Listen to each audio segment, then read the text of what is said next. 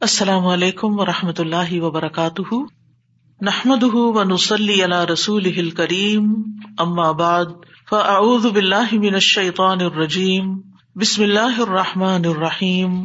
ربش رحلی صدری ویسر علی عمری وحل العقدم السانی یفق قولی۔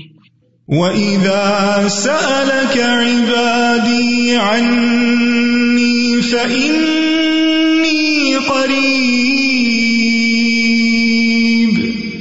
أُجِيبُ دَعْوَةَ الدَّاعِ إِذَا دَعَانِ. فَلْيَسْتَجِيبُوا لِي وَلْيُؤْمِنُوا بِي لَعَلَّهُمْ يَرْشُدُونَ. اور جب میرے بندے آپ سے میرے بارے میں سوال کریں تو کہہ دیجیے بے شک میں قریب ہوں۔ میں پکارنے والے کی پکار کا جواب دیتا ہوں۔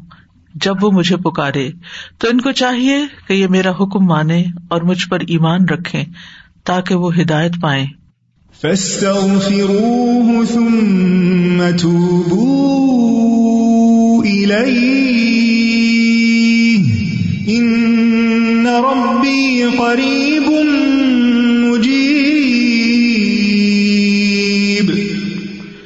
سو اس سے بخش مانگو، پھر اس کی طرف پلٹ آؤ۔ یقیناً میرا رب قریب ہے، قبول کرنے والا ہے۔ اللہ ربنا ولک الحمد حمدن کثیرم طیبن مبارکن فی اے اللہ، ہمارے رب، تیرے ہی لیے سب تعریف ہے۔ بہت زیادہ پاکیزہ اور بابرکت تعریف۔ سبحان اللہ و بحمدہ سبحان اللہ العظیم۔ سبحان اللہ و بحمدہ سبحان اللہ العظیم۔ پاک ہے اللہ اپنی تعریف کے ساتھ، پاک ہے اللہ جو بڑا عظمت والا ہے۔ اللہ صلی علی محمد و علی آل محمد کما صلی علی ابراہیم و علی آل ابراہیم انک حمید مجید۔ اللہ بارک علی محمد و علی آل محمد کما بارکت علی ابراہیم و علی آل ابراہیم انک حمید مجید۔ پروگرام قریب و مجیب کے سلسلے میں آج ہم غم اور پریشانی سے نجات کی دعاؤں کے بارے میں پڑھیں گے۔ اللہ سبحان تعالیٰ نے اس دنیا کو مشقتوں اور مصیبتوں کا گھر بنایا ہے تاکہ انسان کی آزمائش ہو سکے۔ اللہ تعالیٰ نے انسان کی تخلیق کی حقیقت بیان کرتے ہوئے فرمایا، لقد خلق نل انسان فی کبد بلا شبہ، یقیناً ہم نے انسان کو بڑی مشقت میں پیدا کیا ہے۔ اور اس مشقت سے مراد وہ سختیاں اور مشقتیں ہیں جو انسان اس دنیا میں برداشت کرتا ہے اور وہ مشقتیں بھی جو برزخ میں ہوگی قبر میں ہوگی اور وہ جو قیامت کے دن اس کو برداشت کرنا ہوگی یعنی انسان کی زندگی کا سفر مشقتوں کا سفر ہے اور اس ریالٹی کو ایکسپٹ کر لینا چاہیے۔ ہاں اگر کوئی اللہ تعالی کی اطاعت اور فرما برداری میں یہ زندگی بسر کرتا ہے اور ان تکلیفوں پر ناراض نہیں ہوتا، ان آزمائشوں میں کامیاب ہو جاتا ہے، تو ان شاء اللہ موت کے ساتھ ہی اس کی راحتوں بھری زندگی شروع ہو جائے گی اور آئندہ کے لیے اس کی مشقتیں ختم ہو جائیں گی۔ مشقتوں سے پاک، مصیبتوں اور تکلیفوں اور آزمائشوں سے پاک جگہ تو صرف جنت ہی ہے اور دنیا جنت ہو نہیں سکتی۔ چاہے انسان اس کو جتنا بھی جنت بنانے کی کوشش میں لگا رہے، تو اس دنیا میں رہتے ہوئے اس حقیقت کو جان لینا چاہیے کہ یہاں امتحان ہوں گے، تکلیفیں ہوں گی، آزمائشیں ہوں گی، غم ہوں گے۔ ضرورت اس بات کی ہے کہ ہمیں طریقہ آتا ہو کہ ان غموں، مشکلات، تکلیفوں سے نبٹنا کیسے ہے یعنی اس کے لیے اپنے آپ کو تیار کرنا ہے۔ ورنہ لقد خلق نل انسان فی کبد۔ ابن عباس کہتے ہیں، کبد سے مراد اس کا پیٹ میں حمل کی صورت میں رہنا، اس کا دودھ پینا، اس کا دودھ چھڑانا، دانتوں کا اگنا، اس کی زندگی کے بچپن کے مراحل اور اس کی گزران، اس کی موت، یہ سب کچھ بہت سخت اور شدید ہوتا ہے۔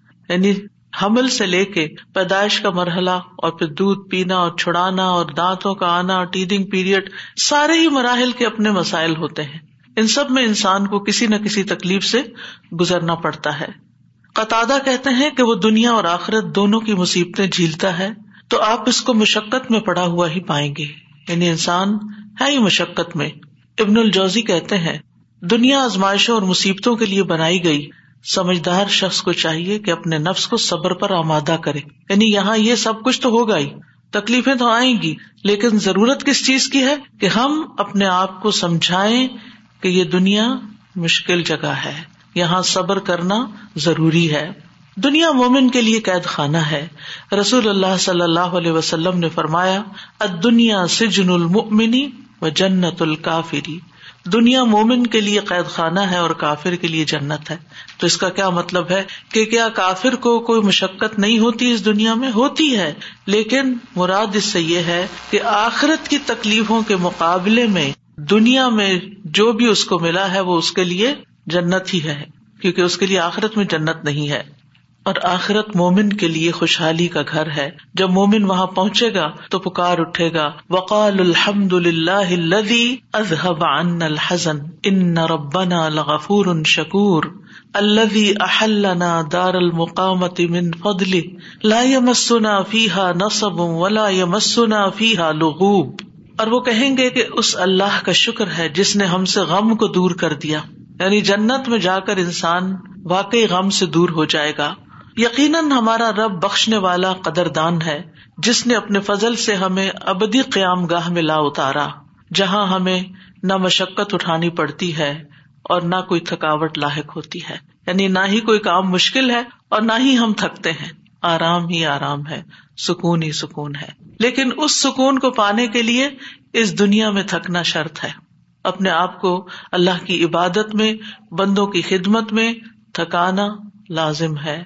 دنیا جتنی بھی تکلیف دہ ہو، لیکن انسان جب جنت میں پہنچے گا، تو جنت کا ایک چکر دنیا کی ساری فکروں کو ختم کر دے گا۔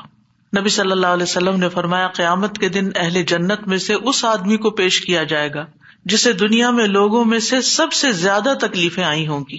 پھر اسے جنت میں صرف ایک غوطہ دے کر یعنی ایک چکر لگوا کر پوچھا جائے گا، اے ابن آدم، کیا تو نے کبھی کوئی تکلیف بھی دیکھی؟ کیا تجھ پر کبھی کوئی سختی بھی گزری؟ وہ ارض کرے گا، اے میرے رب، اللہ کی قسم کبھی نہیں، کوئی تکلیف نہیں دیکھی، ساری تکلیفیں بھول جائیں گی۔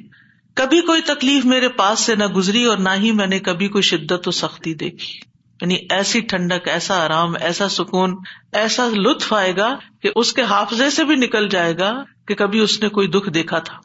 تو آج ہم اس سلسلے میں رنج و غم کو دور کرنے والی سب سے بڑی دعا آیت کریمہ کے بارے میں پہلے پڑھیں گے۔ ارشاد باری تعالیٰ ہے۔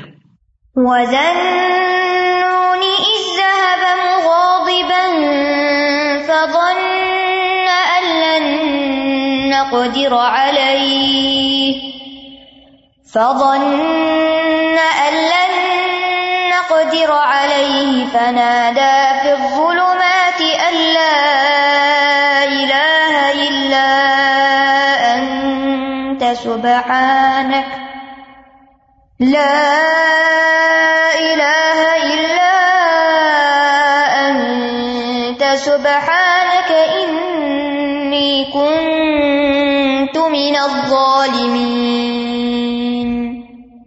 فاستجبنا له ونجيناه من الغم.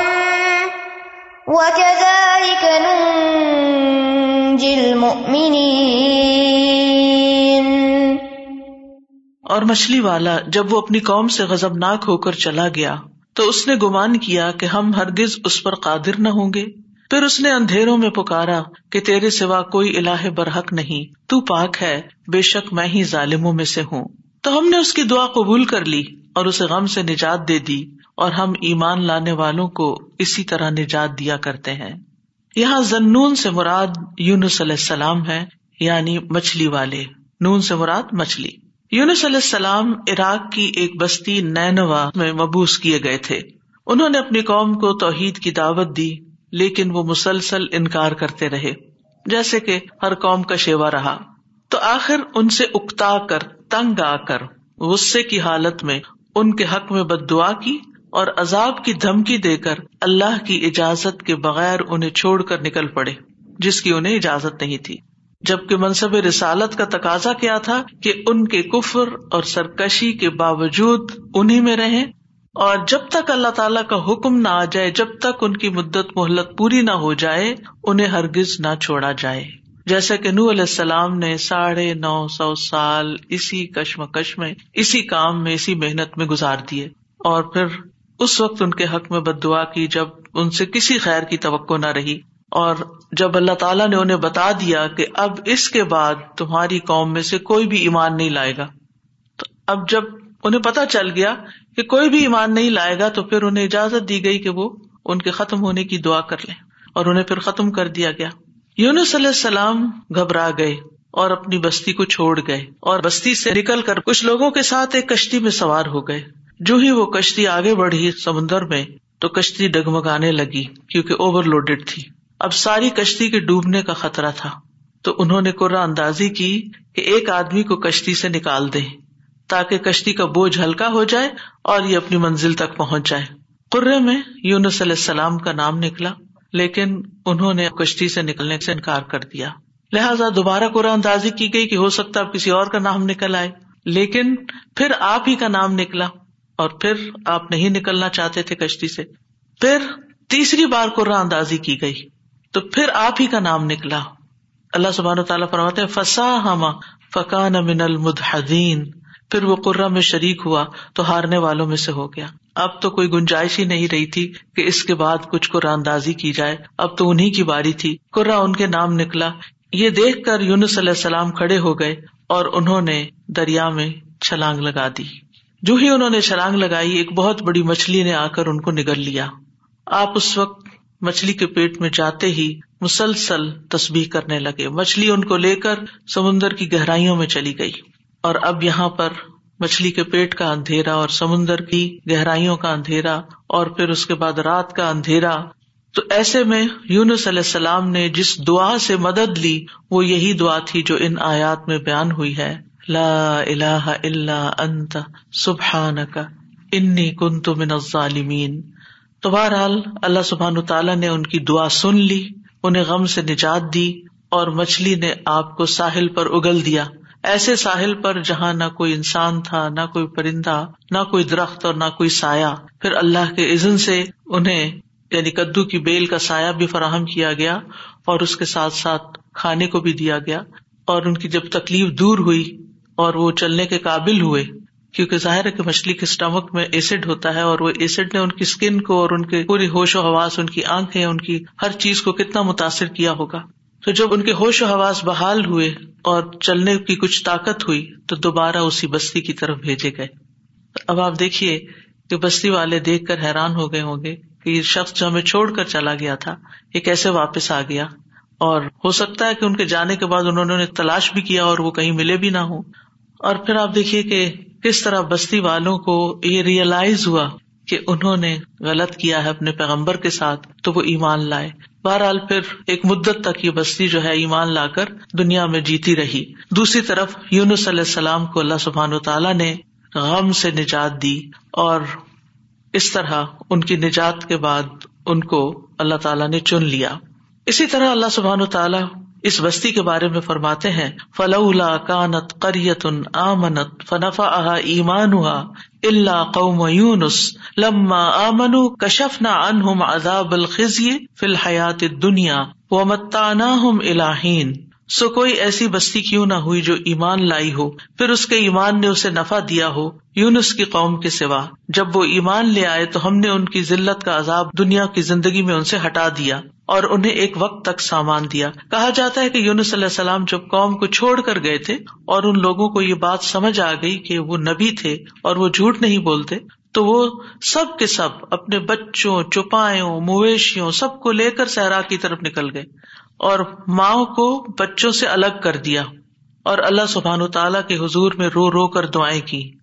حتیٰ کہ ان کے اونٹ بل بلانے لگے اور بچے بھی رونے لگے اور گایوں کے بچے ڈکرانے لگے اور بھیڑ بکریاں اور سارے جانور بولنے لگے۔ یعنی ایک سما ہوگا اس توبہ استغفار کا کہ کس طرح انہوں نے فریادیں کی۔ صاحب دیکھیے، ادھر ان کا پیغمبر فریادیں کر رہا ہے اور ادھر ان کی قوم فریادیں کر رہی ہے اپنے سارے مالو متا کے سمیت۔ تو اللہ سبحان و تعالیٰ نے کس طرح ان کی فریادیں سن لی تو اس سے کیا پتا چلتا ہے کہ دعا مانگنے کا بھی ایک سلیقہ ہوتا ہے۔ بے روح دعائیں، بس صرف الفاظ کا دوہرا دینا، کبھی چپ کر کے دل میں دوہرا لینا، کبھی زبان سے لفظ نکالے بغیر صرف منہ سے بول دینا، یہ کافی نہیں ہوتا، بلکہ اس کے لیے بہت ضروری ہوتا ہے کہ انسان اپنی آہو زاری ظاہر کرے، اللہ سبحان تعالیٰ کے آگے اپنی بے قراری کو بیان کرے اور اپنی کیفیت اور اپنے غم اور اپنے دکھ کی داستان سنائے اور محنت کرے دعا میں۔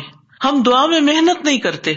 ہم ایک آدھ دفعہ بس کر لیتے ہیں، کبھی تھوڑا بہت آنسو بھی آ گئے، تھوڑا بہت رو پڑے اور بات ختم ہو گئی اور پھر کہا، ہم نے تو بڑی دعا کر لی، ہماری تو سونی نہیں جاتی۔ یونس علیہ السلام نے یہ آیت کریمہ کیسے پڑھا تھا؟ اور ہماری قوم میں کیسے رواج ہے آیت کریمہ پڑھنے کا؟ یعنی باتیں بھی چل رہی ہوتی ہیں اور گٹنیاں پھینکی جا رہی ہوتی ہیں اور سوا لاکھ پورا کرنا ہوتا ہے اور کوئی صحیح پڑھ بھی رہا ہوتا ہے اور کوئی اس کے پروننسیشن بھی نہیں جانتا اور کچھ سے کچھ اس کو پڑھ رہا ہوتا ہے۔ اور پھر یہ کہ توقع رکھتے ہیں کہ اب ہم نے سوا لاکھ پڑھ کے دے دیا ہے تو ہماری مشکل ضرور آسان ہو جائے۔ حالانکہ بات سوا لاکھ کی نہیں۔ اور کرائن سے کہیں یہ پتا نہیں چلتا کہ یونس علیہ السلام نے سوا لاکھ پورا کیا تھا اور جب وہ اس سے نکلے تھے۔ ہو سکتا انہوں نے چند ہی بار پکارا، لیکن پوری تکلیف میں جب کراہتے ہوئے روتے ہوئے پکارا، تو اللہ سبحان تعالیٰ نے اس دعا کو سن لیا۔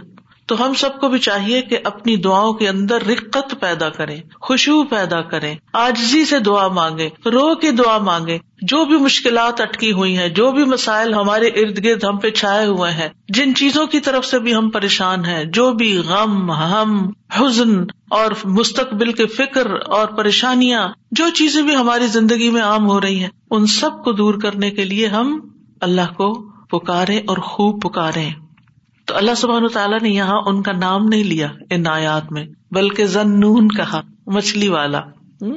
کیونکہ نون مچھلی کو کہتے ہیں اور مچھلی نے انہیں نگل لیا تھا۔ وہ زن نون بن یعنی غصے میں گئے تھے، ناراض ہو کے گئے تھے قوم سے۔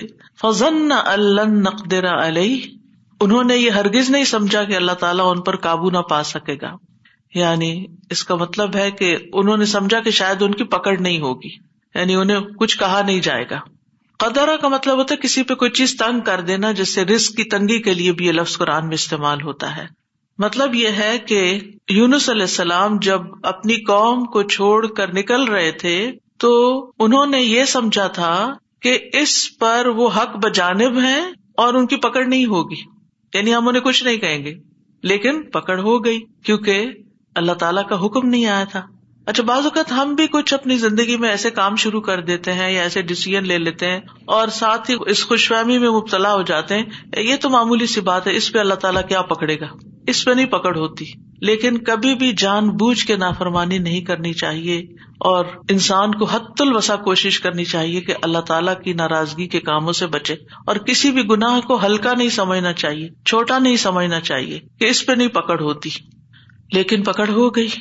فنا دا فض ظلمات اللہ اللہ اللہ انت سبحانک انی کن تو من ظالمین اب دیکھیے، ہم سے بھی جب کوئی غلطی ہوتی ہے نا، کوئی بات منہ سے غلط نکل جائے، کوئی ہمارا رویہ کسی کے ساتھ غلط ہو جائے، معاملہ کسی کے ساتھ سخت ہو جائے، ہم کسی کے ساتھ تلخ ہو جائیں، تو اس کے بعد ہمارے دل میں ریگریٹ ضرور آتی ہے، ہمیں احساس ہوتا ہے۔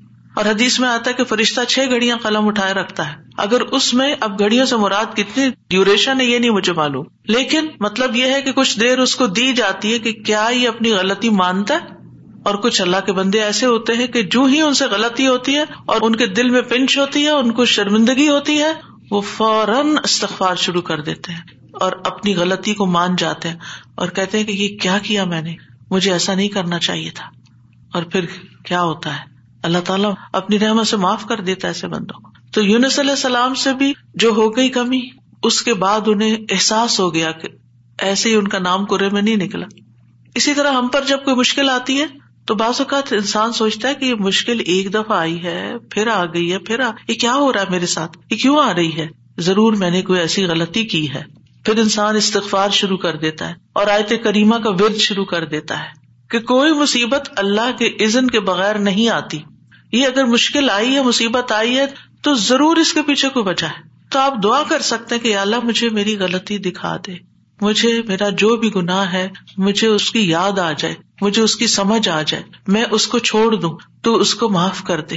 تو استغفار کی کثرت جو ہوتی ہے، وہ انسان کو مشکلات سے نجات دیتی ہے۔ تو فنا دا فض ظلمات تو انہوں نے اندھیروں میں پکارا۔ کون سے اندھیرے؟ رات کا اندھیرا، سمندر کا اندھیرا، مچھلی کے پیٹ کا اندھیرا اور غموں کا اندھیرا۔ کہ میں کہاں پھنس گیا ہوں؟ وہاں سے نکلنے کا کوئی راستہ ہی نہیں۔ اب دیکھیے کہ اگر کوئی ڈور بند ہوتا ہے تو انسان ڈور بٹ جاتا ہے، کوئی آ کے کھول دیتا ہے، دروازہ توڑ دیتا ہے انسان، کچھ نہ کچھ حل نکل آتا ہے۔ گھر کے اندر اگر انسان کہیں ٹریپ ہو گیا ٹریفک میں ٹریپ ہو گیا کہیں اور ٹریپ ہو گیا کوئی نہ کوئی آ کے آگے بڑھ کے کوئی مدد کر سکتا لیکن مچھلی کے پیٹ کے اندر ٹریپ ہو جانا نو وے آؤٹ۔ اور آپ کو پتا مچھلی کا پیٹ ہوتا بڑا ہے۔ جیسے ویل مچھلی ہے نا، تو اس کا جو ماؤتھ ہوتا ہے وہ بہت بڑا نہیں ہوتا۔ کرل کھاتی ہے نا، کرل بہت چھوٹی چھوٹی چیز ہوتی ہے۔ اور کئی ٹن کرل کھا جاتی ہے، لیکن یہ کہ چھوٹی چیز اندر لے جا سکتی۔ اب یہ تو اللہ کے عزت سے اس کا منہ کھل گیا ہوگا اور وہ اندر چلے گئے۔ اور یہ بھی نہیں ہمیں پتا کہ وہ ویل تھی یا کوئی اور، کیونکہ سمندر کی اکثر مخلوق تو ہمارے علم میں ہی نہیں ہے۔ یہ تو انسانوں کے اندازے ہیں۔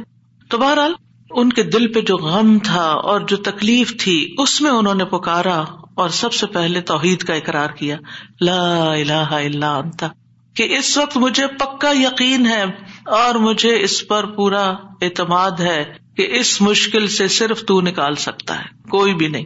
میری فریاد سننے والا کوئی نہیں، میری مدد کرنے والا کوئی نہیں، میرے کام آنے والا کوئی نہیں۔ تو آپ دیکھیے مشکلات کے حل کے لیے سب سے پہلی چیز توحید کا اقرار کرنا چاہیے۔ افسوس یہ کہ ہمارے ہی لوگ توحید کے اقرار کی بجائے مشکلات میں غیر اللہ کو پکارنے لگتے یا علی مدد، یا فلاں مدد، قبر والوں کو پکارنے لگتے کس قدر افسوس کی بات ہے۔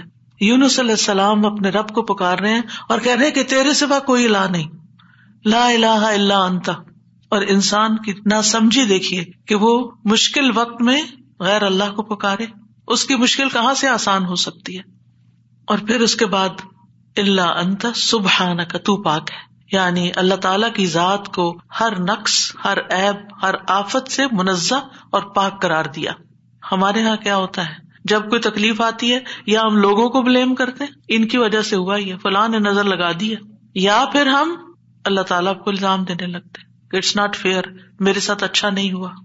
تو اب آپ دیکھیے، جس بندے کی ڈائریکشن ہی صحیح نہیں، اس کی مشکلات کہاں سے حل ہوں گی؟ اگر آپ اپنے قصور کا ذمہ دار دوسرے کو ٹھہرا رہے ہیں، الزام تراشی کر رہے ہیں، دوسرے کی ایپ جوئی کر رہے ہیں، دوسرے کی شکایتیں کیے چلے جا رہے ہیں، کیونکہ عام طور پر ہوتا کیا، جب انسان کو کوئی پرابلم آتی ہے، میاں بیوی مثلاً کوئی لڑائی ہوئی، تو اگر آپ عورت کا کیس سنیں تو سارا الزام میاں کو دے گی، میاں کا کیس سنیں تو سارا الزام بیوی کو دے گا۔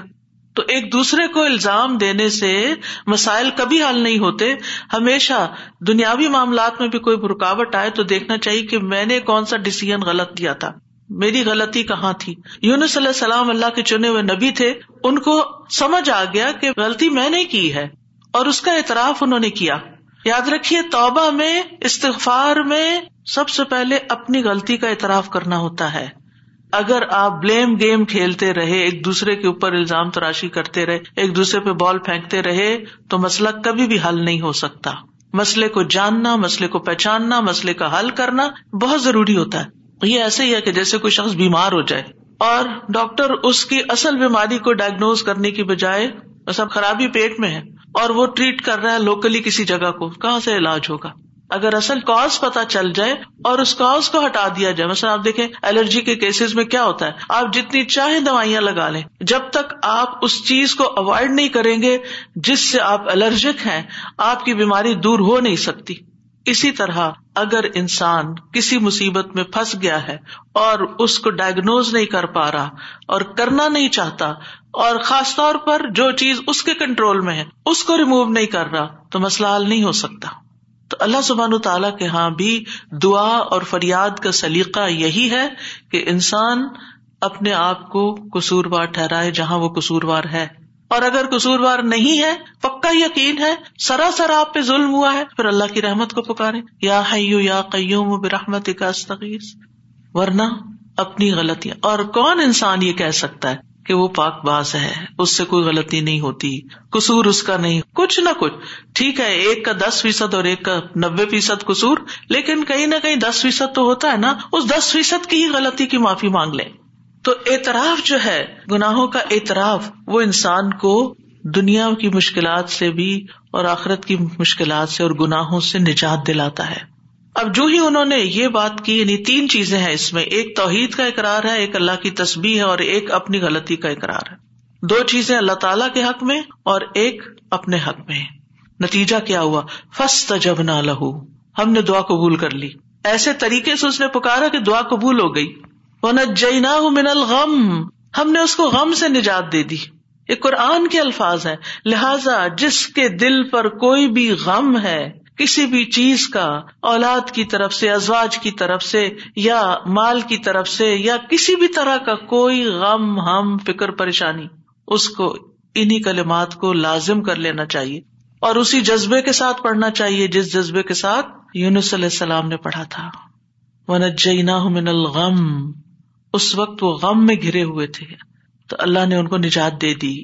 وہ کدال کا ننجل یہ صرف ان کے لیے نہیں تھا، ہم اسی طرح سارے مومنوں کو نجات دیتے ہیں۔ جو بھی یہ دعا پڑھے گا، اس کو غم سے نجات مل جائے گی۔ تو گویا مومنوں کو اس بات کی ترغیب دی جا رہی ہے، اس بات کا سلیقہ سکھایا جا رہا ہے کہ غم اور دکھ اور تکلیف کے موقع پر انہیں کیا پڑھنا ہے، کیا کہنا ہے۔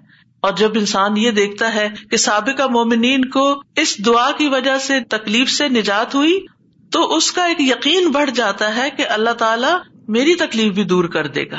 اگر وہ رب یونس علیہ السلام کو مچھلی کے پیٹ سے نکال سکتا ہے، تو میرا رب مجھے اس مشکل سے کیوں نہیں نکالے گا؟ کیوں نہیں نکال سکتا؟ وہ ضرور نکالے گا۔ تو اس سے خاص طور پر یہ بات پتہ چلتی ہے کہ تحلیل یعنی لا الہ الا اللہ اور تسبیح سبحان اللہ یا سبحانک، یہ ہر غم کو دور کرنے کے لیے مجرب نسخے ہیں۔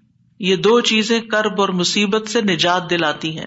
تو جو شخص بھی اللہ کی کتاب پر ایمان رکھتا ہے، قرآن مجید کو اللہ کا کلام سمجھتا ہے، اللہ کے وعدے پر بھروسہ کرتا ہے، اللہ کی اس بات کو سچا سمجھتا ہے، تو پھر وہ اسی طریقے پر اس دعا کے ساتھ اپنے رب کو پکارے، تو اللہ تعالیٰ اس کی دعا قبول کرے گا اور اس کو غم سے نجات دے گا۔ اس دعا کی فضیلت کے بارے میں احادیث بھی آتی ہیں۔ نبی صلی اللہ علیہ وسلم نے فرمایا ذنون کی دعا جب وہ مچھلی کے پیٹ میں تھے یعنی لا الہ الا انت سبحانک، انی کنت من الظالمین، جب بھی کوئی مسلمان کسی معاملے میں، کسی معاملے میں ان الفاظ کے ساتھ اپنے رب سے دعا کرے، وہ دعا اس کے لیے ضرور قبول ہوگی۔ اللہ سبحان تعالیٰ کے بعد نبی صلی اللہ علیہ وسلم نے بھی اس بات کو کنفرم کیا ہے۔ کہ یہ دعا مسائل کا حل ہے۔ بہت لمبے چوڑے وظیفے پڑھنے کی بھی ضرورت نہیں، لیکن پڑھے تو کوالٹی کے ساتھ، درد کے ساتھ، تڑپ کے ساتھ، تکرار کے ساتھ اسرار کے ساتھ، افتقار کے ساتھ، اپنی محتاجی ظاہر کرتے ہوئے، اپنی غلطی کا اعتراف کرتے ہوئے۔ اسی طرح سلسلہ صحیحہ کی حدیث ہے، رسول اللہ صلی اللہ علیہ وسلم نے فرمایا، کیا میں تمہیں ایسی چیز نہ بتا دوں؟ کہ جب تم میں سے کسی آدمی کو رنج و علم اور دنیا کی آزمائشوں میں سے کوئی آزمائش آئے، دنیا کی آزمائشوں میں سے کوئی آزمائش آئے، تو وہ اس دعا کو پڑھے تو اس کی تکلیف دور ہو جائے گی۔ تو آپ سے کہا گیا، کیوں نہیں؟ آپ نے فرمایا، وہ مچھلی والے کی دعا ہے۔ لا الہ الا انت سبحان کا انی کنت من الظالمین۔ کہ جس کو بھی آزمائش آئے، وہ یہ دعا پڑھ لے تو اس کی دعا قبول ہو جائے گی، آزمائش ختم ہو جائے گی۔ ایک روایت میں آتا ہے، سعد کہتے ہیں، ایک مرتبہ مسجد نبی میں میرا گزر عثمان بن عفان رضی اللہ عنہ کے پاس سے ہوا۔ میں نے انہیں سلام کیا۔ انہوں نے نگاہیں بھر کے مجھے دیکھا، لیکن جواب نہیں دیا۔ میں عمر بن خطاب رضی اللہ عنہ کے پاس آیا۔ ان سے دو دفعہ سوال کیا کہ کیا اسلام میں کوئی نئی چیز پیدا ہو گئی ہے؟ انہوں نے کہا، نہیں، کیوں؟ کیا ہوا؟ میں نے کہا، میں ابھی مسجد میں عثمان رضی اللہ عنہ کے پاس سے گزرا تھا۔ میں نے انہیں سلام کیا۔ انہوں نے نگاہیں بھر کے مجھے دیکھا لیکن جواب نہیں دیا۔ عمر رضی اللہ عنہ نے پیغام بھیج کر حضرت عثمان کو بلا لیا اور فرمایا کہ اپنے بھائی کے سلام کا جواب دینے میں آپ کو کیا رکاوٹ پیش آئی؟ کس چیز نے آپ کو روکا؟ عثمان رضی اللہ عنہ نے کہا کہ میں نے تو ایسا نہیں کیا۔ سعد کہتے ہیں، میں نے کہا بالکل ایسا ہی کیا ہے۔ کہتے ہیں، حتیٰ کہ عثمان رضی اللہ عنہ نے قسم کھا لی۔ تو میں نے بھی قسم کھا لی۔ پھر عثمان رضی اللہ عنہ کو کچھ یاد آ گیا تو انہوں نے کہا، بلا و استخر اللہ و اطوب الئی ہاں ایسا ہوا ہے۔ میں اللہ سے معافی مانگتا ہوں اور توبہ کرتا ہوں۔ آپ ابھی ابھی میرے پاس سے گزرے تھے۔ دراصل میں اس وقت ایک بات سوچ رہا تھا جو میں نے رسول اللہ صلی اللہ علیہ وسلم سے سنی تھی۔ اور اللہ کی قسم، جب بھی مجھے وہ بات یاد آ جاتی ہے، میری آنکھیں پتھرا جاتی ہیں اور میرے دل پہ پردہ آ جاتا ہے۔ یعنی مجھے اپنی ہوش نہیں رہتی۔ کہتے ہیں، سعد نے کہا، میں آپ کو اس کے بارے میں بتاتا ہوں۔ رسول اللہ صلی اللہ علیہ وسلم نے ایک مرتبہ کسی گفتگو کی ابتدا میں ایک دعا کا ذکر کیا تھا۔ تھوڑی دیر کے بعد ایک دیہاتی آیا، اس نے آپ کو مشغول کر لیا۔ یہاں تک کہ جب رسول اللہ صلی اللہ علیہ وسلم کھڑے ہوئے، تو میں بھی آپ کے پیچھے پیچھے چلا گیا۔ جب مجھے اندیشہ ہوا کہ جب تک میں آپ کے قریب پہنچوں گا، آپ اپنے گھر پہنچ چکے ہوں گے، تو میں نے اپنا پاؤں زمین پر مارا۔ تو رسول اللہ صلی اللہ علیہ وسلم نے میری طرف توجہ کی۔ پوچھا، یہ کون ہے؟ ابو اسحاق ہے، کہتے ہیں میں نے ارض کیا جی یا رسول اللہ صلی اللہ علیہ وسلم، آپ نے فرمایا کیا بات ہے؟ کہتے ہیں میں نے ارض کیا کہ آپ نے ہمارے سامنے ابتدا میں ایک دعا کا تذکرہ کیا تھا اور پھر ایک دیہاتی نے آپ کو مشغول کر لیا اور آپ نے وہ بتائی نہیں دعا۔ آپ نے فرمایا ہاں وہ یونس علیہ السلام کی دعا ہے جو انہوں نے مچھلی کے پیٹ میں مانگی تھی۔ یعنی لا الہ الا انت سبحان کا انی کن تو من الظالمین، کوئی بھی مسلمان جب بھی کسی معاملے میں ان الفاظ کے ساتھ دعا کرے گا تو دعا ضرور قبول ہوگی۔ اب آپ دیکھیے کہ یہ صحابہ ہے یعنی کہنے کو تو یہ حدیث کا آخری حصہ میں سنا کے آگے چلتی، لیکن مجھے یہ بات اس لحاظ سے اچھی لگتی ہے کہ اس میں ہمارے سیکھنے کی کچھ اور باتیں بھی ہیں۔ وہ یہ کہ اتنے جلیل القدر صحابی جو رسول اللہ صلی اللہ علیہ وسلم کے انتہائی قریب تھے یعنی ان سے پایس امت میں کون ہو سکتا ہے؟ حضرت عمر ہو حضرت عثمان ہو حضرت علی ہو حضرت بکر رضی اللہ عنہ ہو لیکن انسان تھے۔ اور ان پر بھی ایسی غیر معمولی کیفیات آتی تھی کہ وہ اپنی سوچوں میں یا اپنے حالت میں ایسے مشغول ہوتے تھے کہ ان کو سامنے کی چیز نظر نہیں آتی تھی۔ بازوقت ایسا کوئی غم ہوتا ہے، کوئی بات ہوتی ہے ہو سکتا ہے نبی صلی اللہ علیہ وسلم نے آپ کی آخری وقت کے بارے میں فتنوں کی کوئی پیشن گوئی کی ہو، کیونکہ یہاں بات کا نہیں پتا چلتا کہ کون سی بات ان کو ہر چیز بلا دیتی تھی۔ دوسری بات یہ کہ بعض اوقات انسان کا حادثہ ایسے ساتھ چھوڑ جاتا ہے کہ وہ کہتا ہے کہ یہ کام ہوا ہی نہیں۔ نہ صرف یہ کہ وہ کہتا ہے نہیں، بلکہ اس کے بعد کسم بھی کھا لیتا ہے۔ اب دونوں صحابہ نے کسم کھا لی۔ بعد میں احساس ہوتا ہے، اوہ ہاں اب یاد آیا۔ ہو سکتا ہے آپ کے ساتھ کبھی ایسا کو مرحلہ ہوا اور اس کے بعد کس قدر شرمندگی ہوئی۔ پچھلے دونوں میرے ساتھ یہی ایک معاملہ ہوا۔ کسی نے مجھے کچھ امانت دی کسی کو دینے کے لیے اور میں جلدی میں تھی وہ جلدی سڑک کے ڈرار میں بھول گئی۔ اس کے بعد جس کی امانت تھی اس نے مجھ سے پوچھا تو میں نے کہا کہ بالکل نہیں، مجھے تو کچھ پتا نہیں، کچھ پتا نہیں۔ دو تین دفعہ انہوں نے پوچھا انہیں ہر دفعہ کا مجھے کچھ پتا نہیں، ایسا کچھ بھی نہیں۔ ولا قوت اللہ بلا پھر جب اس شخص سے پوچھا گیا، تو پھر دور جا کے مجھے یاد ہے ہاں وہ میں نکل رہی تھی اور جلدی میں ایسے ہوا تھا۔ اور میں سوچوں کہ یا اللہ، ایسی پھر تکلیف ہوتی ہے نا اندر اتنی دفعہ میں نے غلط بیانی کی۔ حافظے کی کمزوری یا اس انسیڈنٹ کو بالکل بھول جانے کی وجہ سے۔ خاص طور پر اگر میں کلاس کے لیے نکل رہی ہوں اور مجھے کوئی کچھ بات کہے، تو مجھے سمجھ نہیں آتی کیا کہہ رہا ہے۔ یعنی آپ کی زندگی میں بھی کوئی ایسے اوقات ہوتے ہیں نا جب آپ کسی ضروری کام یا ضروری سوچ میں تو بچے آ کے کچھ کہتے ہیں، وہ فلاں آیا ہے، فلاں کا فون ہے، اور آپ ایسے سنی انسونی کر دیتے ہیں جیسے آپ کو علم ہی نہ ہو۔ ہم سب انسان ہیں، ہم کمزور ہیں، ہم سے ایسی غلطیاں ہوتی ہیں، ہمیں ایسی غلطیوں کا احساس ہوتے ہی معافی مانگ لینی چاہیے۔ اور یہ جو ہم استغفار کرتے تو وہ کہتے کون سا گنا کیے؟ کوئی گنا تو ہے نہیں کس بات کا استغفار۔ بے شمار گنا ہے ہمارے۔ اور ہم نے اپنا امال نامہ کوئی نہیں دیکھا اب تک کہ جس سے ہمیں یہ پتا چلے کہ وہ مٹ چکے ہیں کہ نہیں مٹ چکے اور ہمیں اسٹل ابھی اور بھی معافی مانگنے کی ضرورت ہے۔ تو جب تک ہماری جان میں جان ہے، ہم سے کچھ نہ کچھ غلطیاں، کمیاں، کوتاہیاں ہوتی رہیں گی، جانے ان جانے خلق انسان ضعیفہ ہم کمزور پیدا کیے گئے۔ چاہے ہم نیکی کے، علم کے، اخلاق کے کسی بھی مرتبے پر ہوں، ہم کمزور ہیں۔ ہم میں کوئی بڑھائی نہیں ہے اور ہم سب غلطیاں کرتے ہیں۔ تو ہونا کیا چاہیے؟ جو ہی یاد آئے غلطی تو غلطی کا اعتراف کر لینا چاہیے۔ معافی مانگ لینی چاہیے۔ بندوں سے بھی مانگ لینی چاہیے۔ اللہ سے بھی معافی مانگ لینی چاہیے۔ اور پھر اللہ تعالیٰ کی طرف رجوع کرنا چاہیے۔ تو اللہ سبحان تعالیٰ معاف کر دینے والا ہے اور وہی ایک اکیلا ہے جو مشکلات سے نکال سکتا ہے۔ یہ پکا یقین ہونا چاہیے۔ اور جتنا زیادہ یہ یقین ہوگا نا، اتنا ہی زیادہ ہم اللہ کی طرف رجوع کریں گے۔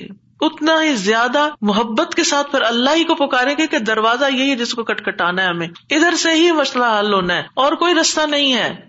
جتنی توحید خالص ہوگی، اتنی ہی دعا مؤثر ہوگی۔ اور یہ دعا جو ہے، اس کو دعا الکرب بھی کہا جاتا ہے۔ تکلیف دور کرنے والی دعا۔ ہمارے یہاں اس کو آیت کریمہ کہا جاتا ہے۔ ورنہ ہر آیت آیت کریمہ ہے۔ کریمہ کا مطلب معزز۔ اور اس کی کوئی گنتی مقرر نہیں ہے، لیکن اگر آپ تکرار سے پڑھیں، سو دفعہ پڑھ لیں، بیس دفعہ پڑھ لیں، پچاس دفعہ پڑھ لیں، ضرور پڑھ لیں کو وہ منع بھی نہیں ہے۔ لیکن ایک مخصوص تعداد میں پڑھنے سے ہی مشکل کا حل ہونا، یہ یقین رکھنا، یہ غلط ہے، ایسا نہیں ہونا چاہیے۔ تو اس دعا میں پھر دوہرا دیتی ہوں، کیونکہ اصل سبق یہ ہے جو آپ کو سیکھنا ہے۔ اور دعا تو آپ کو سب کو آتی، پہلے سے بھی پتا ہے، اور یہ حدیثیں بھی سنی ہوئی ہیں۔ جس چیز کو پلے باندھنا، جس چیز کو پکڑ کے رکھنا ہے، وہ کیا، کہ وہ کیا چیز ہے کہ جس سے یہ دعا اتنی افیکٹو ہے۔ تو اس میں چار چیزیں ہیں۔ ایک ہے توحید، دوسرے ہے اللہ کو ہر ایب اور نقص سے پاک قرار دینا۔ تیسرے، اپنے ابودیت کا اقرار کہ میں بندہ ہوں، غلطیوں والا ہوں۔ اور چوتھے، اپنی غلطی اور کوتاہی کو مان جانا، اپنی غلطی کا اعتراف کرنا۔ جس بندے کے اندر یہ چار چیزیں ہوں گی، جس دعا میں یہ چار چیزیں آ جائیں گی ان شاء اللہ وہاں مسائل حل ہو جائیں گے۔ اور پھر آپ دیکھیے کہ انسان کا نفس جو ہے نا، ایک دم ذرا سی بھی کوئی اس کو چیز ملے، کچھ حاصل ہو تو ایک سرکشی کا شکار ہو جاتا ہے، تکبر اور غرو میں آ جاتا ہے۔ تو اپنے آپ کو تکبر اور غرور سے نجات دینا کیونکہ کچھ لوگوں کا خیال ہوتا ہے کہ I am very important and I can do everything اور میں سب کچھ کر سکتا ہوں اور سیلف ریلائنس ہوں، میں سیلف میڈ ہوں اور پتہ نہیں کیا کیا اپنے بارے میں جھوٹی توقعات اور اپنے آپ کو بڑھا چڑھا کے پیش کرنا اور اپنے آپ کو بڑی چیز سمجھنا، یہ چیزیں اللہ تعالیٰ کو پسند نہیں۔ لیکن افسوس یہ کہ یہاں کے کلچر کی وجہ سے یہ چیزیں ہمارے بچوں کے اندر اتنی انسٹل ہو گئی ہیں کہ وہ ایک ایروگینس کے لیول تک بازوقت اخلاق پہنچ جاتا ہے، جو کہ انتہائی خطرناک ہے۔ تو بچوں کی تربیت میں یہ ایلیمنٹ یاد رکھے کہ ان کو کانفیڈینس دیں کہ یو کین ڈو آپ ٹرائی کرو، آپ کر سکتے ہو۔ اللہ نے آپ کو یہ اور یہ اور یہ دیا، نعمتوں کو یاد کرائے لیکن اس کی ایک لکیر کھینچے اس سے آگے نہیں جائیں۔ You are not everything کرنے والا اللہ ہے۔ انسان صرف اسباب اختیار کرتا ہے۔ لیکن ساری طاقت لا حول ولا قوت اللہ بلّہ اور پھر یہ کہ اللہ تعالیٰ کی جو خالق کی عظمت ہے اور اس کی جو اہمیت ہے ہماری زندگی میں، اس کا اظہار اور اقرار کرنا اور اس کو پاک قرار دینا اور اس سے ظلم کی نفی کرنا کہ آپ ظالم نہیں، میں ظالم ہوں۔ انی کن تو میرا ظالمین اور غلطیاں میری ہیں، یہ بہت ضروری ہے۔ جہاں تک غم اور پریشانی کا تعلق ہے زندگی میں، تو یاد رکھیے کہ غمگین رہنا ایمان کی علامت نہیں۔ ٹھیک ہے؟ یعنی ہر وقت غمگین نہیں رہنا چاہیے۔ غم ایمان کے مراتب میں سے نہیں۔ ابن قیم رحم اللہ کہتے ہیں، جان لیں، غم راستے کی رکاوٹوں میں سے ہے۔ یعنی اللہ کی طرف جانے والا جو راستہ ہے، سالک کہتے ہیں نا، جانے والے کو، آپ نے سنا ہوگا لفظ سالک۔ تو اللہ کی طرف جانے والا جو راستہ ہے غم اس رستے کی رکاوٹ ہے۔ غم آپ کی ہمت، طاقت، صلاحیت کو کم کرتا ہے۔ آپ کی عبادت میں رکاوٹ ڈالتا ہے۔ آپ نماز شروع کر لیتے آپ کو پتہ ہی نہیں ہوتا کہ کیا پڑھ رہے ہیں۔ آپ دعا مانگنے لگتے ہیں، آپ کا دل اڑا ہوا ہوتا ہے، آپ کو سمجھ نہیں آتی آپ کیا بول رہے ہیں۔ تو غم سے ہمیشہ پناہ مانگے کہ ہم پر غم نہ آئے۔ وہ کہتے ہیں، یہ ایمان کے مراتب اور مقامات میں سے نہیں اور نہ ہی اللہ کے راستے پر چلنے والوں کی منازل میں سے ہے۔ یہی وجہ ہے کہ اللہ نے کسی ایک جگہ پر بھی غم کرنے کا حکم نہیں دیا، صبر کا حکم دیا، شکر کا حکم دیا، توکل کا دیا، لیکن غم کرنے کا حکم نہیں دیا کہ غم کرو، غمگین رہو۔ اور نہ ہی غم کی کہیں تعریف فرمائی ہے، بلکہ غم سے منع کیا ہے۔ غم مصیبتوں میں سے ایک مصیبت ہے۔ اور ہمیں دعا کرتے رہنا چاہیے کہ اللہ تعالیٰ اس مصیبت کو ہم سے دور ہی رکھے۔ یہی وجہ ہے کہ جنتی لوگ جنت میں پہنچ کر کیا کہیں گے؟ الحمد للہ اذهب عنا الحزن۔ سب تعریف اللہ کے لیے جس نے ہم سے غم دور کر دیا۔ یعنی جنتی، جنت میں جا کر جس چیز سے خوش ہوں گے، وہ کیا؟ کہ جنت میں غم نہیں ہے، کوئی پریشانی نہیں ہے۔ اللہ سبحان و تعالیٰ بندے کو غمگین ہونے سے منع فرماتا ہے۔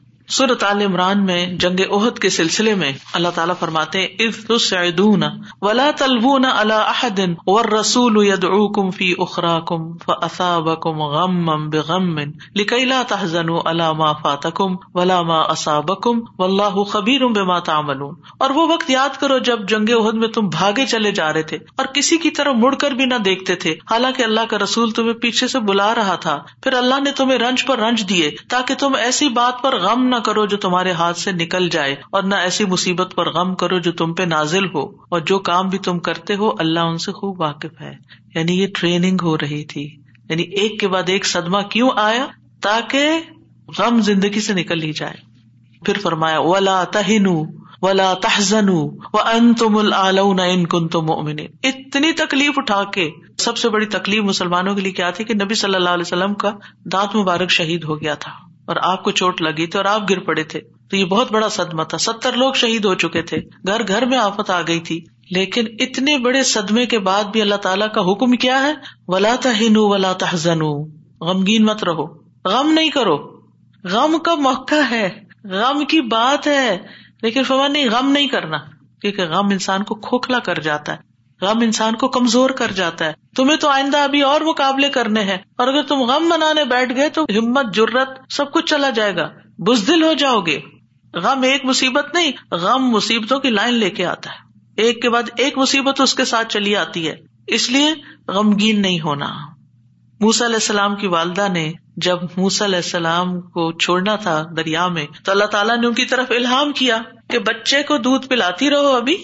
پھر جب تجھے اس کے قتل کا خوف ہو تو اسے دریا میں ڈال دینا اور کیا کرنا؟ ولا تخافی ولا تحزنی نہ خوف کرنا، نہ غم کرنا۔ اللہ اکبر۔ کوئی بھی ماں جس کا بچہ چھوٹا ہو، وہ تو کسی دوسرے کے ہاتھ میں بھی بچے کو دیتے ہوئے خوف اور غم کا شکار ہوتی ہے۔ خوف کیا ہوتا ہے؟ پتا نہیں گرا ہی نہ دے بچے کو۔ اور غم کیا ہوتا ہے؟ کہ جدائی ہو گئی ہے بچے سے۔ پتا نہیں یہ کیا سکھا دیں اس کو۔ پتا نہیں یہ کیسے پیش آئے اس سے۔ تو ماں اگر اپنا بچہ کسی اور کو دیتی ہے تو غمگین ہوتی، کہاں یہ کہ باسکٹ میں ڈال کے دریا میں ڈال دو؟ اور ساتھ اللہ کا حکم، خوف اور غم کرنا ہی نہیں۔ اب بتائیں کیا کرے کیسے دل کو تھامے یہی اصول سیکھ لیں زندگی کے لیے۔ جہاں کہیں غم پاس آئے، کہیں رونا آئے، کہیں دکھی ہو اللہ تعالیٰ کا یہ فرمان یاد کر لیں۔ اور ہے بھی عورت کے لیے۔ وہ لا تخافی، وہ لا تحزنی۔ اپنے آپ کو خود یاد کرائے وہ لا تخافی، وہ لا تحزنی۔ کہتے رہے ولا تخافی، ولا تحسنی نہ خوف کرو، نہ غم کرو، اللہ ہے نا، اللہ مشکل آسان کر دے گا۔ جس چیز پر بھی تکلیف، غم ہوتا ہے، اللہ تعالیٰ دن بدلیں گے، یہ سارے حالات بدل جائیں گے۔ آپ اگر اپنے ماضی کو دیکھیں، کتنے ہی واقعات ایسے ہوئے جن پہ آپ بے حد غمگین ہوئے۔ پھر ابھی کیوں نہیں ہو رہے ہو؟ تو گزر گیا نا۔ تو اگر اس وقت بھی تھوڑا کنٹرول کر لیتے تو اچھا ہی تھا۔ کیونکہ یہ جو اسٹریس ہوتا ہے نا، اور یہ غم اور خوف کا مجموعہ اسٹریس پھر بن جاتا ہے۔ اور یہ جو اسٹریس ہوتا ہے نا، یہ انسان کو بیمار کر دیتا ہے فزیکلی بھی کمزور کرتا ہے، اور ایمانی اعتبار سے بھی کمزور کرتا ہے، روحانی اعتبار سے کمزور کرتا ہے۔ انسان کا دل کمزور ہو جاتا ہے، چھوٹی سی بات سنتا ہے تو اس کے حواس باختہ ہو جاتے ہیں۔ کسی بھی چیز کا مقابلہ نہیں کر پاتا۔ تو اللہ سبحان و تعالیٰ نے ان کو کہا، غم نہ کرو۔ بے شک ہم اسے تیرے پاس واپس لانے والے ہیں۔ واپس ہمارے پاس آئے گا۔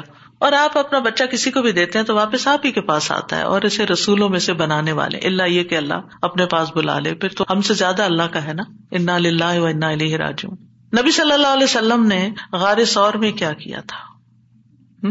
از ہما فلغار از یقول صاحب ہی تحزن۔ غم نہیں کرنا۔ ان اللہ مانا یعنی کس طرح بے یار و مددگار انسان ایک ایسی جگہ پر ہو جہاں ساری قوم دشمن بنی ہوئی ہو اور پھر بھی غم نہ کرے؟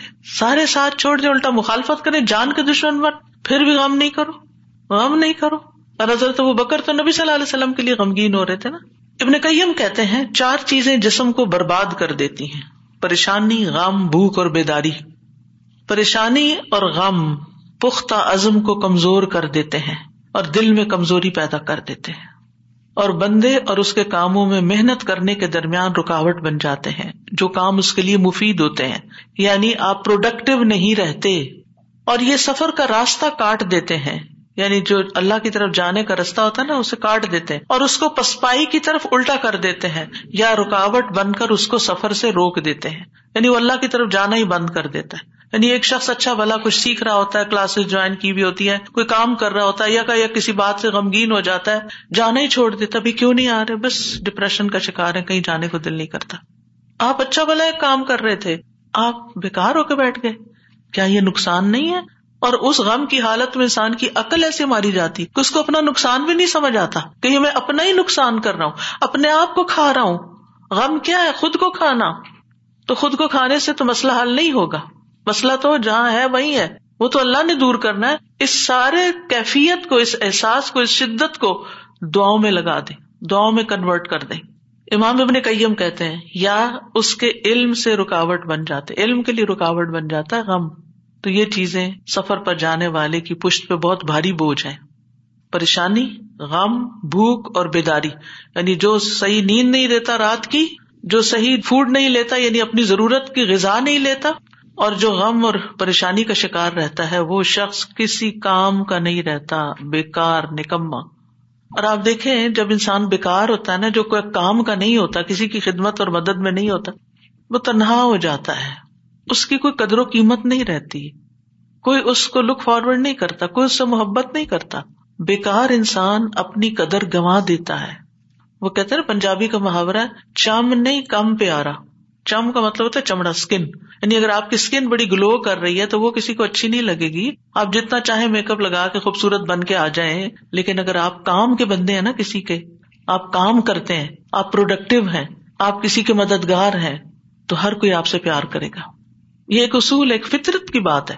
چاہے اپنے بچے ہی کیوں نہ ہو اگر وہ بےکار رہنے کے عادی ہو گئے ہیں تو آپ دن رات ان پہ غصہ کرتے ہیں کہ تم سست ہو، تم بےکار ہو، تم کسی کام کے نہیں ہو۔ اور اس کو بےکار کس چیز نے کیا؟ فکر، پریشانی، غم، دکھ، تکلیف، ان چیزوں نے۔ تو ان کا علاج کرنا ہوگا۔ ابراہیم بن ادم کہتے ہیں، غم دو طرح کے ہوتے ہیں۔ ایک غم تمہارے حق میں ہے اور ایک غم تمہارے خلاف ہے۔ بس وہ غم جو تمہارے حق میں ہے، وہ آخرت کے بارے میں غم کرنا ہے۔ سارے غموں کو ایک میں ڈھال لے اور وہ ہے آخرت کا غم کہ وہاں میرا کیا ہوگا؟ کیا میں جنت میں جا سکوں گی یا نہیں؟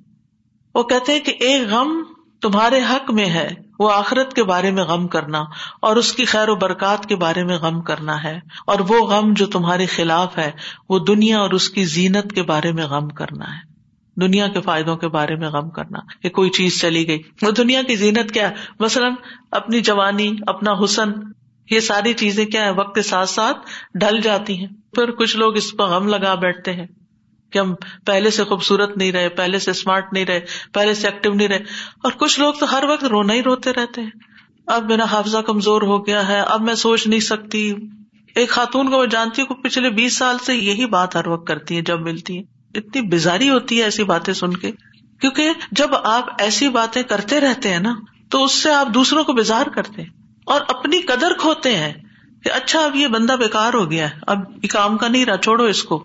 ہم کیا چاہتے ہیں؟ ہمدردی لینا دوسرے سے۔ یہ کہہ کے کہ میں کمزور ہوں، بیمار ہوں، ہم سمجھتے دوسرے ہمدردی کریں۔ ایک دن کریں گے، دو دن کریں گے، پھر کیا ہوگا؟ ہر وقت تھوڑی کریں گے۔ ہر وقت ہائے ہائے کرتے رہنے سے آپ دوسروں کو بیزار کرتے ہیں۔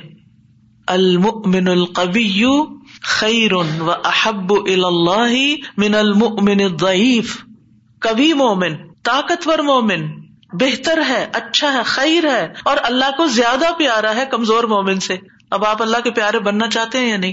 بننا چاہتے ہیں تو بہادر ہو جائیں، ہوشیار ہو جائیں، غموں کا رونا اتار پھینکے پھر آپ دیکھیے، ابن قیم کہتے ہیں، جب انسان صبح کرے اور شام کرے اور اس کی صرف ایک ہی فکر ہو اور وہ ہے اللہ سبحان تعالیٰ کے ساتھ رابطہ جوڑنا، تو ایسے انسان کی تمام ضرورتوں کو اللہ اپنے ذمے لے لیتا ہے۔ ساری ضرورتیں۔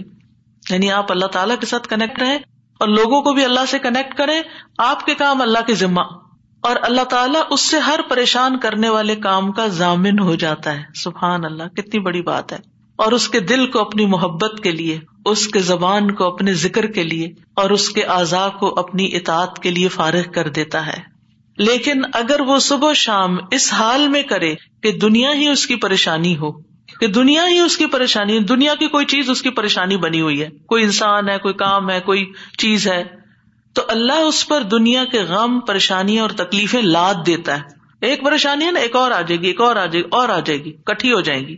اس کو اس کے نفس کے حوالے کر دیتا ہے۔ تو اللہ اس کے دل کو اپنی محبت سے ہٹا کر مخلوق کی محبت میں مشغول کر دیتا ہے۔ یہ بھی ایک سزا ہوتی ہے کہ انسان انسانوں کی محبت کا قیدی ہو جاتا ہے۔ ان کی خوشی سے انسان خوش، ان کے غم سے انسان غمگین۔ اس کی اپنی کوئی زندگی نہیں، اس کے اپنے پاس خوش ہونے کے لیے کوئی چیز ہی نہیں۔ اور اس کی زبان کو اپنے ذکر سے ہٹا کر لوگوں کے ذکر کے ساتھ مشغول کر دیتا ہے۔ پھر وہ لوگوں کی باتیں کرتا رہتا وہی کتنی بیزاری ہوتی ہے نا جب لوگ لوگوں کی کوئی خراب باتیں آپ سے کریں، کسی کے ایب کھول لیں آپ کے سامنے، کسی کی غیبت کریں، کسی کے الزام تراشی کریں، یا اپنی لڑائی جھگڑوں کو اس طرح ذکر کریں۔ یہ کوئی خوشگوار گفتگو تو نہیں ہوتی۔ تو یہ بھی سزا کی ایک قسم ہوتی کہ ہر وقت انسان اس قسم کی باتیں کرتا رہے۔ اور اس کے آزاد کو اپنی اطاعت سے ہٹا کر لوگوں کے کاموں میں مشغول کر دیتا ہے۔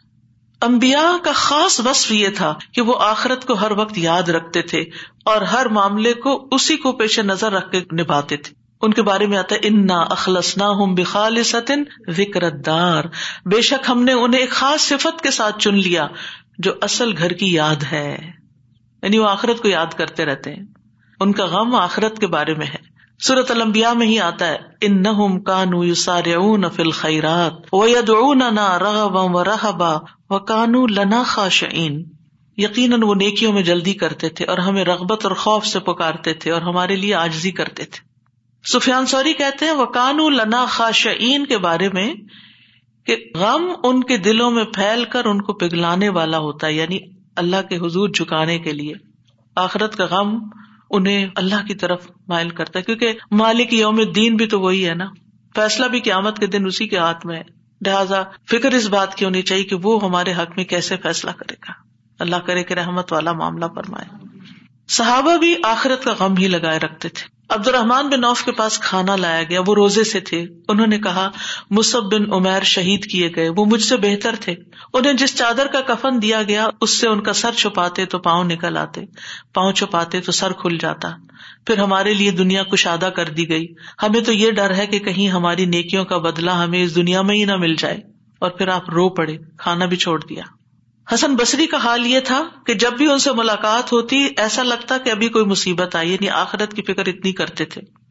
نظر کہتے ہیں، میں عمر بن عبد العزیز کے پاس گیا تو وہ رونے کے قریب تھے۔ ہمیشہ آہیں بھرتے رہتے تھے۔ گویا ساری مخلوق کا غم انہیں کو ہے۔ حالانکہ ان کو آخرت کی فکر ہوتی تھی۔ سفیان سوری کہتے ہیں لوگوں کا غم ختم ہو چکا ہے۔ آپ نمازیوں میں ایک شخص کو دیکھیں گے، اس پر کوئی نہ غم ہے، نہ خوف ہے۔ وہ کہتے ہیں، پہلے ایک آدمی نماز پڑھتا تھا، پھر آپ اس کو دیکھتے کہ بیٹھا ہوا اور اس کی نماز اس کو غم میں بڑکا دیتی یعنی اس کو رونا آتا نماز میں، آخرت کی یاد کی وجہ سے۔ آج اگر ہمیں نماز میں رونا آتا بھی ہے تو کس وجہ سے آتا ہے؟ ہم سب اپنا جائزہ لیں، ہر کوئی اپنا اپنا۔ پچھلے ایک مہینے کے اندر سوچیے میں کتنی بار روئی ہوں اور کیوں روئی ہوں؟ دنیا کے غم میں روئی ہوں یا آخرت کے غم میں روئی ہوں؟ ہم کیوں روتے ہیں؟ اس نے مجھے ہرٹ کر دیا، یہ مسئلہ آ گیا فلاں آ گیا یہ چھوٹے مسئلے ہیں، یہ وقت کے ساتھ ختم ہو جائیں گے۔ جو جو آگے آپ بڑھیں گے، یہ مسئلے پیچھے رہتے جائیں گے۔ لیکن آگے جو آ رہا ہے نا، کل جس کو دیکھنا ہے، وہ ہے مشکل وقت۔ اس کا غم لگا لیں۔ پیچھے نہ دیکھے آگے دیکھے صحابہ نماز ضائع ہونے پہ غم زدہ ہوتے تھے۔ عبادت نہ کر سکنے پر غمگین ہوتے تھے، فتنوں میں پڑنے پہ غمگین ہوتے تھے۔ ہر دن زندگی کو کم کر رہا اس بات میں غمگین ہوتے تھے۔ اس بات میں نہیں کہ دنیا چھوڑ جائیں گے، تو کیا بنے گا؟ یہ سارے ہمارے مال، اسباب اور جو ہم نے اتنی محنت سے کمائے اس کا کیا ہوگا؟ اس بات کا غم کے حساب کا وقت قریب آ رہا ہے۔ ہر دن موت سے قریب کر رہا ہے، ہر دن قبر سے قریب کر رہا ہے۔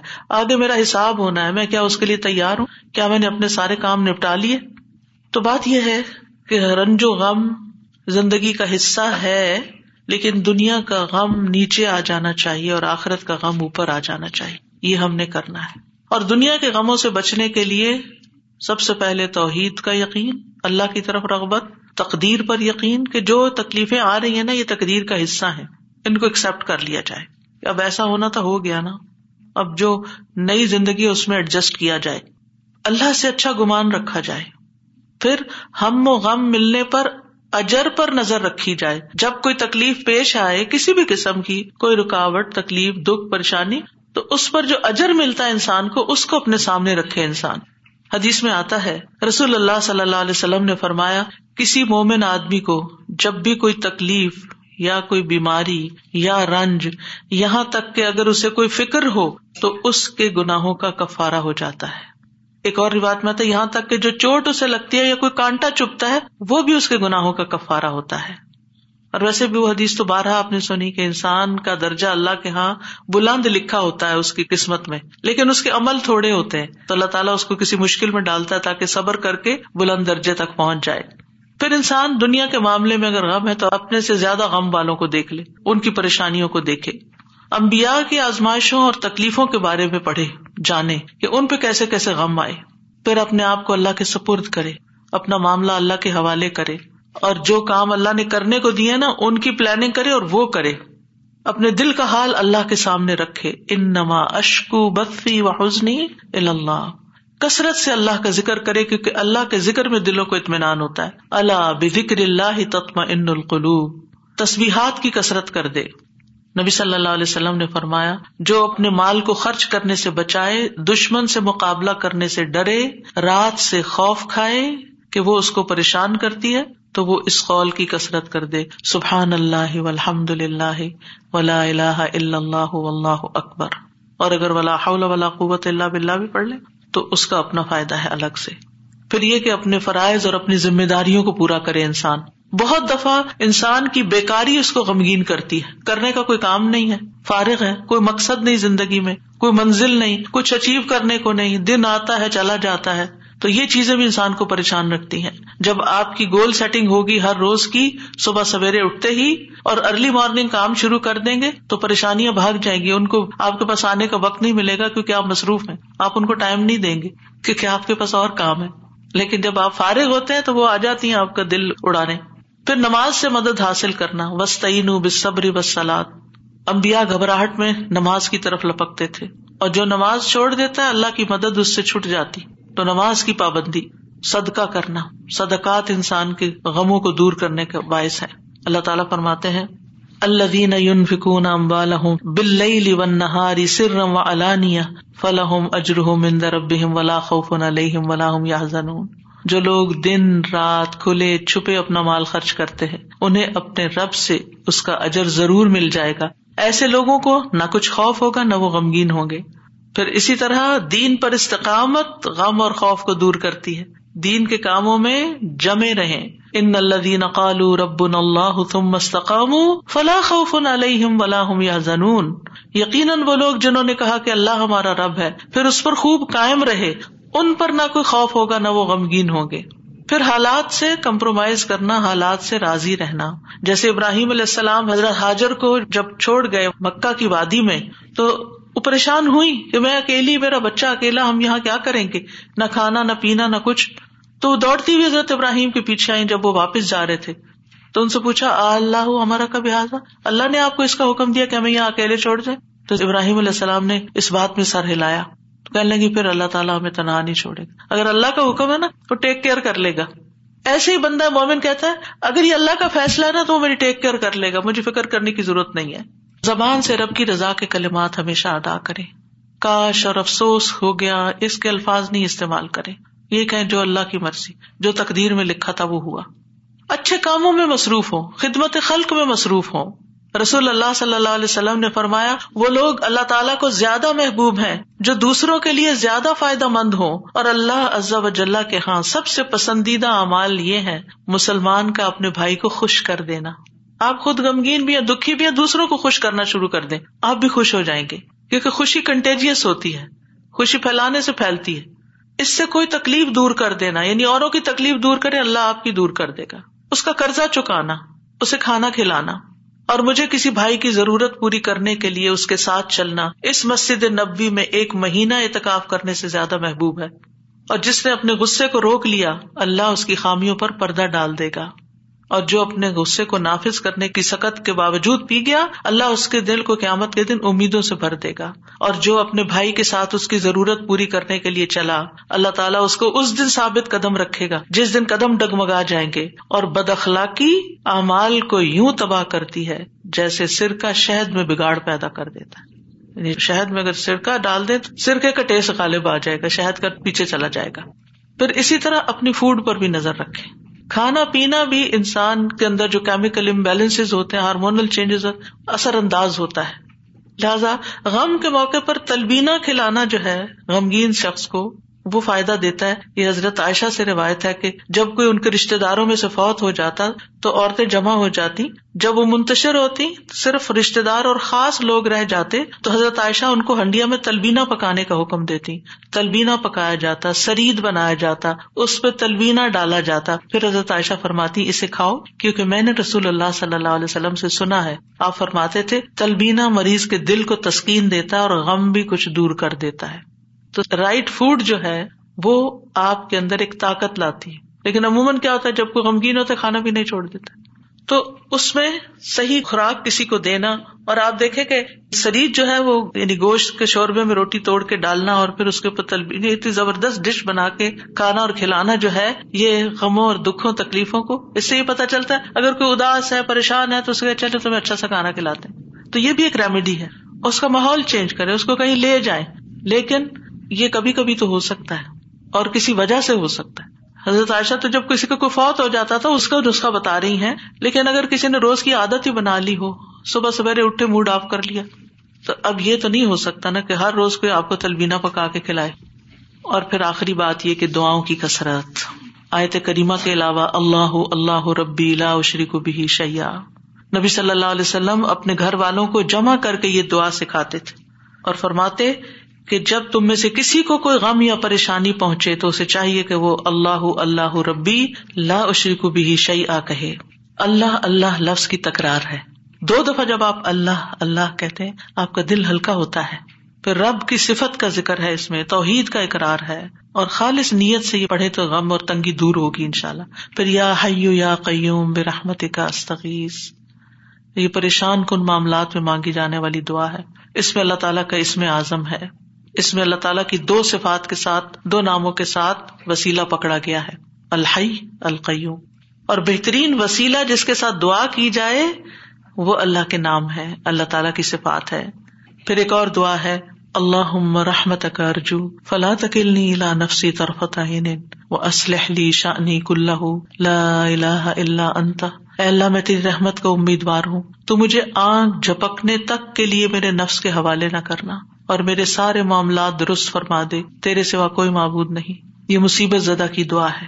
رسول اللہ صلی اللہ علیہ وسلم نے فرمایا، دعوات المکروبی پریشان حال کی دعا۔ اور اس میں خاص طور پر اللہ کی رحمت کا ذکر ہے کہ اللہ میں تیری رحمت کی امید کرتی ہوں اور میرا نفس تو بڑا کمزور ہے، مجھے اس کے حوالے نہ کرنا ورنہ میں تو پڑ جاؤں گی۔ اور ایک لمحے کے لیے بھی نہیں۔ اب دیکھیے، بعض اوقات آپ نے ایکسپیرئنس کیا ہوگا۔ یہ میں اپنے پرسنل ایکسپیرئنس سے بات کری ہوں۔ ایک لمحے کے لیے کوئی خیال آ جاتا ہے کسی بھی چیز کا، کوئی ایسی پریشان کن چیز آپ کا سارا جو سکون ہے وہ برباد ہو کے رہ جاتا ہے۔ تو میں سب سوچتی ہوں کہ یہ شیطان تھا جس نے وار کیا ہے تاکہ اس بندے کا جو اطمینان قلب اور سکون اور خوشبو اور سب برباد ہو۔ یعنی وہ ایسے تیر چلاتا ہے جیسے۔ فوراً یہ دعا پڑے تو نبی صلی اللہ علیہ وسلم تکلیف آنے پر یہ دعا پڑھتے، لا الہ الا اللہ العظیم الحلیم، لا الہ الا اللہ رب العرش العظیم، لا الہ الا اللہ رب السماوات و رب الارض و رب العرش الکریم۔ اس میں اللہ سبحان تعالیٰ کے نام کے علاوہ العظیم اور الحلیم اور رب العرش العظیم اور رب العرش الکریم کی اور رب السماوات والارض کی بات کی گئی ہے۔ یعنی اللہ تعالیٰ کی صفات کو بیان کیا گیا ہے اور پھر توحید کا اقرار ہے۔ توحید کا اقرار غموں کو دور کرنے کا باعث ہے کہ میرے لیے اللہ کافی ہے۔ ہس بھی اللہ نعم الوکیل۔ اللہ کافی ہے میرے لیے۔ پھر اللہ انی اعوذ بک من الحم والحزن والعجز والکسل والبخل والجبن وضلع الدین وغلبۃ الرجال۔ اللہ، میں تیری پناہ میں آتا ہوں۔ دکھ، غم آجزی سستی، بخل بزدلی قرض داری کے بوجھ اور لوگوں کے اپنے اوپر غلبے سے۔ نبی صلی اللہ علیہ وسلم سفر میں کثرت سے یہ دعا پڑھتے کیونکہ سفر میں یہ ساری چیزیں آ جاتی ہیں نا کٹھی ہو کے۔ اور پھر آپ دیکھیں کہ غم ماضی کا ہوتا ہے، فکر مستقبل کی ہوتی ہے۔ اور پھر بے بسی اور کمزوری اور کچھ کرنے کو دل نہ چاہنا اور کسی کی مدد نہ کرنا اور ہر چیز سے ڈرنا، بزدلی دکھانا اور لوگوں کا چڑھائی کر دینا آپ پر، یہ ساری چیزیں وبال ہیں۔ ان سے بچنے کے لیے دعا کرنی چاہیے۔ اور پھر اگر مستقل طور پر دل پریشان رہتا ہے تو اللہ ابد کا وبن ابد کا وبن امتی کا ناسیتی بی ادی کا معدن فی یا حکم کا عدل فی یا قدا اک اس الک بکل اسمن ہو الگ سمئی تبھی نفسک، او انزل تہ فی کتابک، او علم تہ احدم من خلقک اب استأثر تبھی فی علم الغیب عندک انت جعل القرآن ربی قلبی و نور بصری و جلا حزنی و ذہاب ہمی و غمی۔ اس کے لیے وعدہ ہے کہ جو یہ پڑھے گا اللہ سبحان و تعالیٰ اس کے غم کو خوشی میں بدل دے گا۔ یہ دعا ایک چھوٹے کارڈ کی شکل میں چھپی ہوئی اگر آپ کو یاد نہیں تو کسی بھی جگہ پر یہ کارڈ لے جا کر چپکا دے اور جب دل پریشان ہو جا کے کھڑے ہو کے اس کو پڑھ لیں تاکہ آپ کو زبانی یاد ہو جائے۔ اسی طرح یہ چھوٹا کارڈ ہے جس میں یہ ساری دعائیں موجود ہیں۔ اپنے پرس کے اندر رکھے جب دل پریشان ہو تو ان کو آپ پڑھ سکتے ہیں۔ انگلش ٹرانسلیشن کے ساتھ بھی ہیں۔ پھر اسی طرح یہ لا تو مر رحمت اللہ کا کارڈ ہے۔ لا الہ الا اللہ اور تسبیحات کی فضیلت کا عربی اور انگلش میں کارڈ ہے۔ یہ آپ کے پاس ہونے چاہیے تاکہ ایسی کیفیات میں فوراً آپ اللہ کی طرف رجوع کریں۔ دعائیں یاد نہیں رہتی تو دیکھ کے بھی پڑھ سکتے ہیں۔ اور اللہ سبحان تعالیٰ ہم سب کے غم، دکھ، پریشانیوں کو دور فرمائے اور دروز شریف کی کثرت بھی غموں کو دور کرتی ہے۔ و آخر داوانا ان الحمد للہ رب العالمین. سبحان اللہ و بحمد کا اشد اللہ اللہ اللہ انتا استخر کا و اطوب السلام علیکم و رحمۃ اللہ وبرکاتہ.